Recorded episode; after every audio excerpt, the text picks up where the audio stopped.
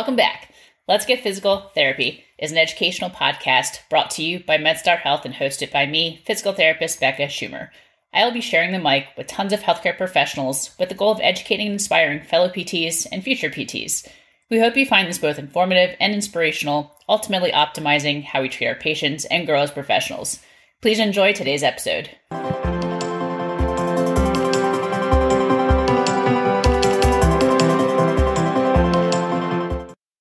Continue on with our concussion series, today I'm going to host Dr. Delasobera, who is a member of the MedStar Rehabilitation Network's medical team and a sports medicine specialist at the MedStar's Lafayette Center in Washington, D.C.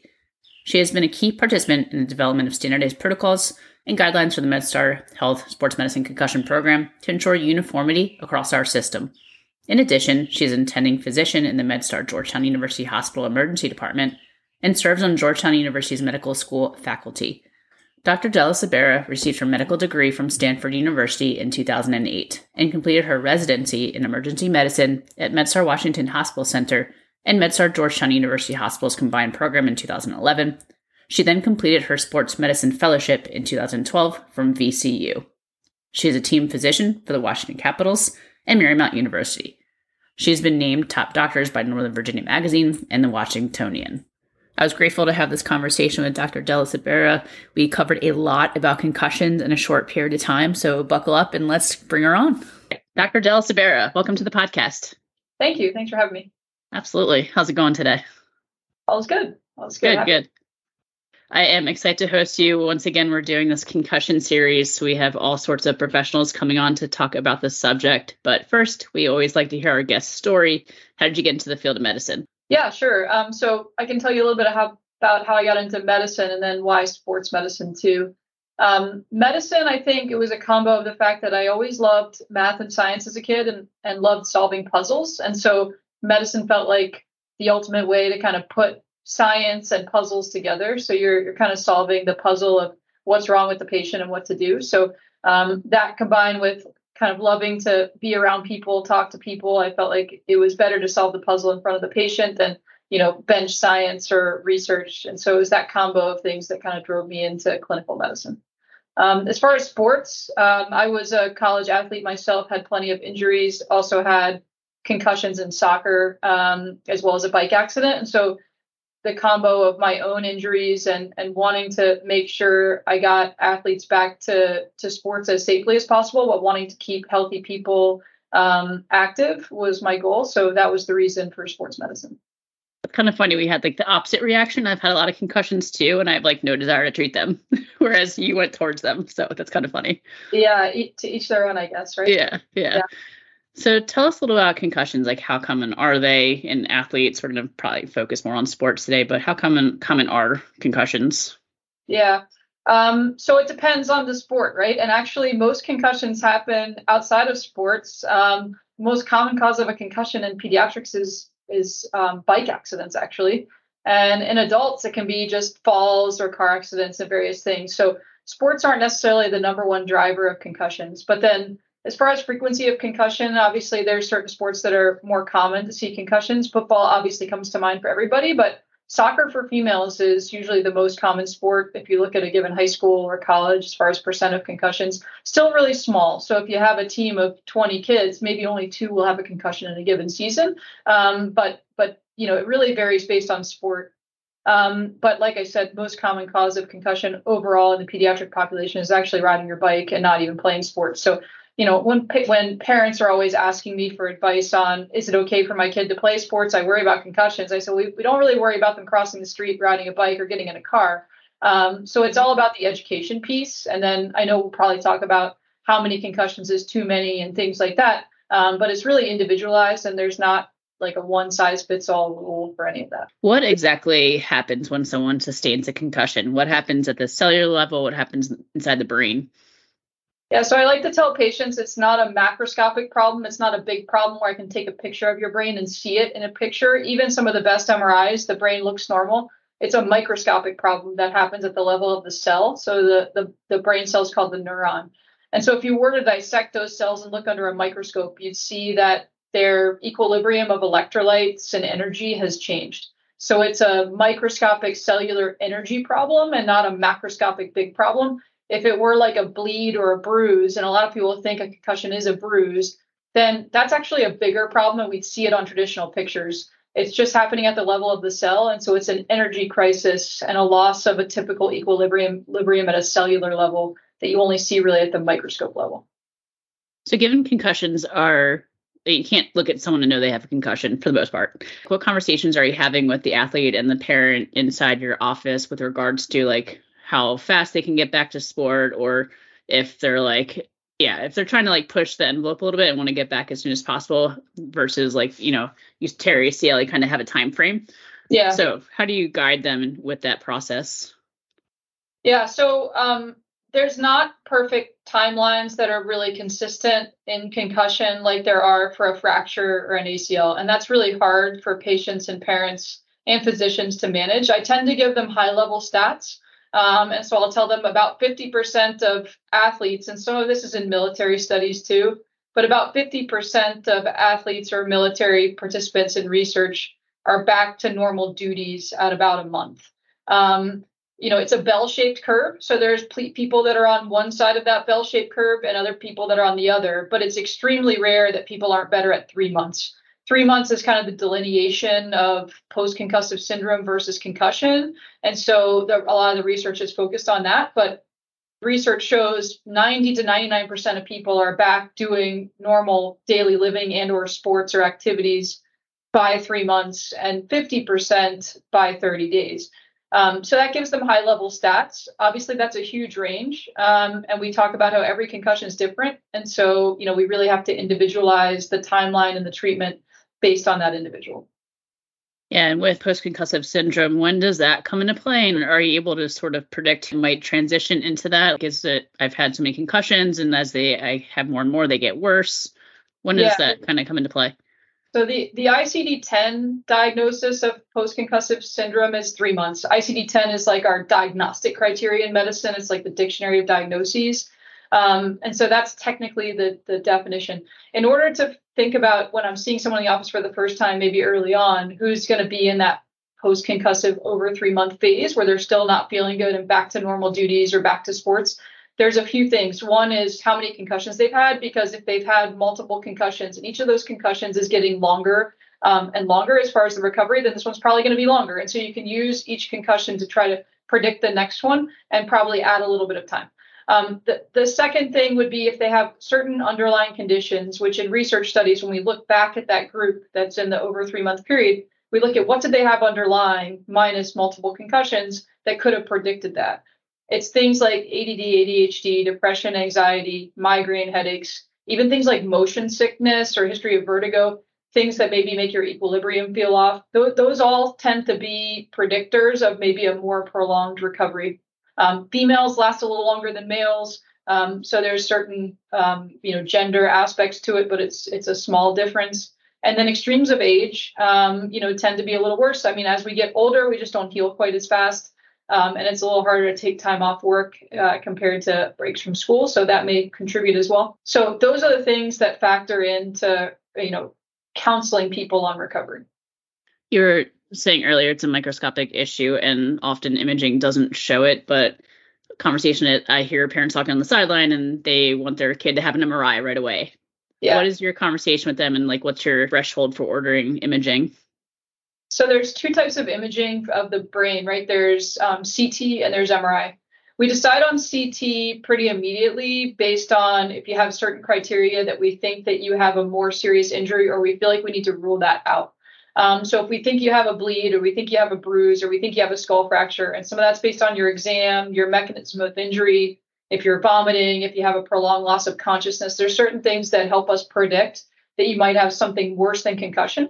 And so then we would get a CT more immediately to rule that out. If someone's seeing me in the office and this is two weeks later, I would probably only get an MRI, one, if their clinical symptoms are really worsening over time significantly. Two, if they should have gotten a CT at the time of the injury and they didn't, um, because then the thing that I wanted to rule out was never ruled out.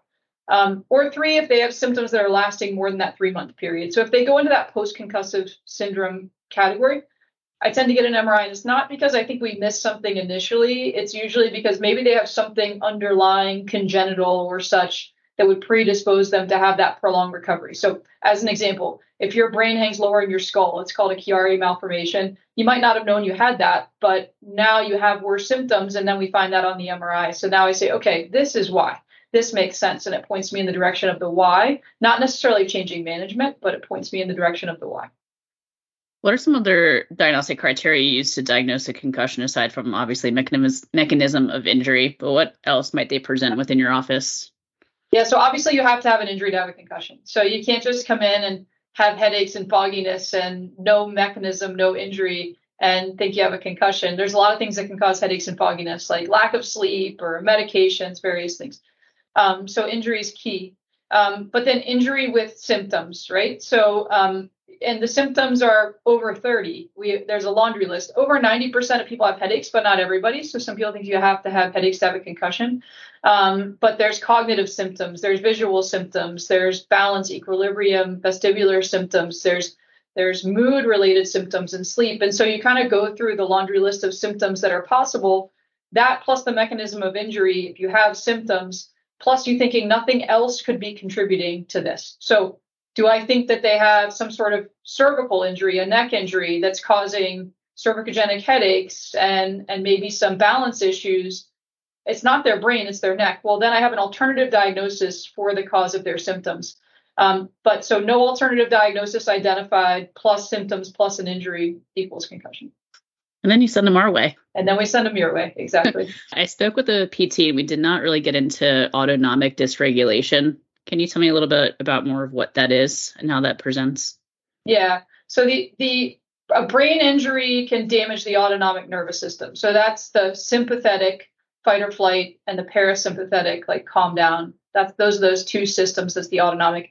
What happens when you get the damage of that autonomic nervous system from a concussion is you tend to get sympathetic dominance. You tend to get fight or flight dominance. So people can be have a little bit increased heart rate. They can feel sweaty. They can feel jittery.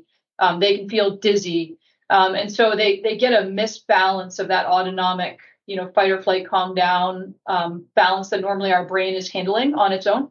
Um, and that can lead to a lot of other symptoms. And so we we tend to do heart rates and blood pressures. We do it in various positions. We listen to obviously their history and how they're feeling to decide do they have some autonomic dysfunction component to their brain injury. Not everybody has that, but but some people do.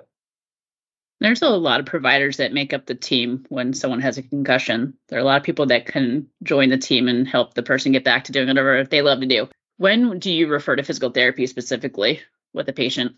Yeah, almost always the physical therapy. That's almost a knee jerk reaction to me, unless they're coming to me with zero symptoms, a normal exam, and they're really just trying to get a return to learn or return to sport plan even if it's just that and they're trying to go to a high level sport, um, I may refer to PT for that return to play management, but some of them have athletic trainers that could do that.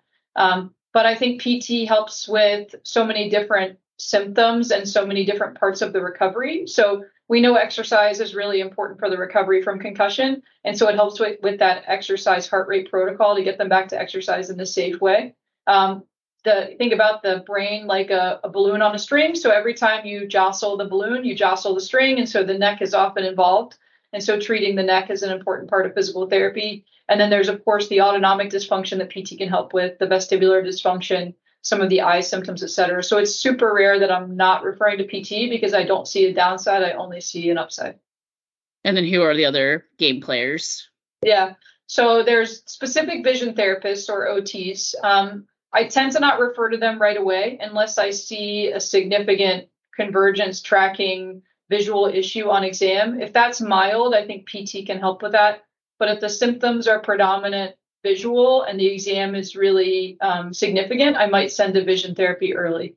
Um, the, the next one would be speech therapy, which really I tell my patients is like cognitive therapy. Um, so it helps them with not just memory, but also with just being able to multitask and plan.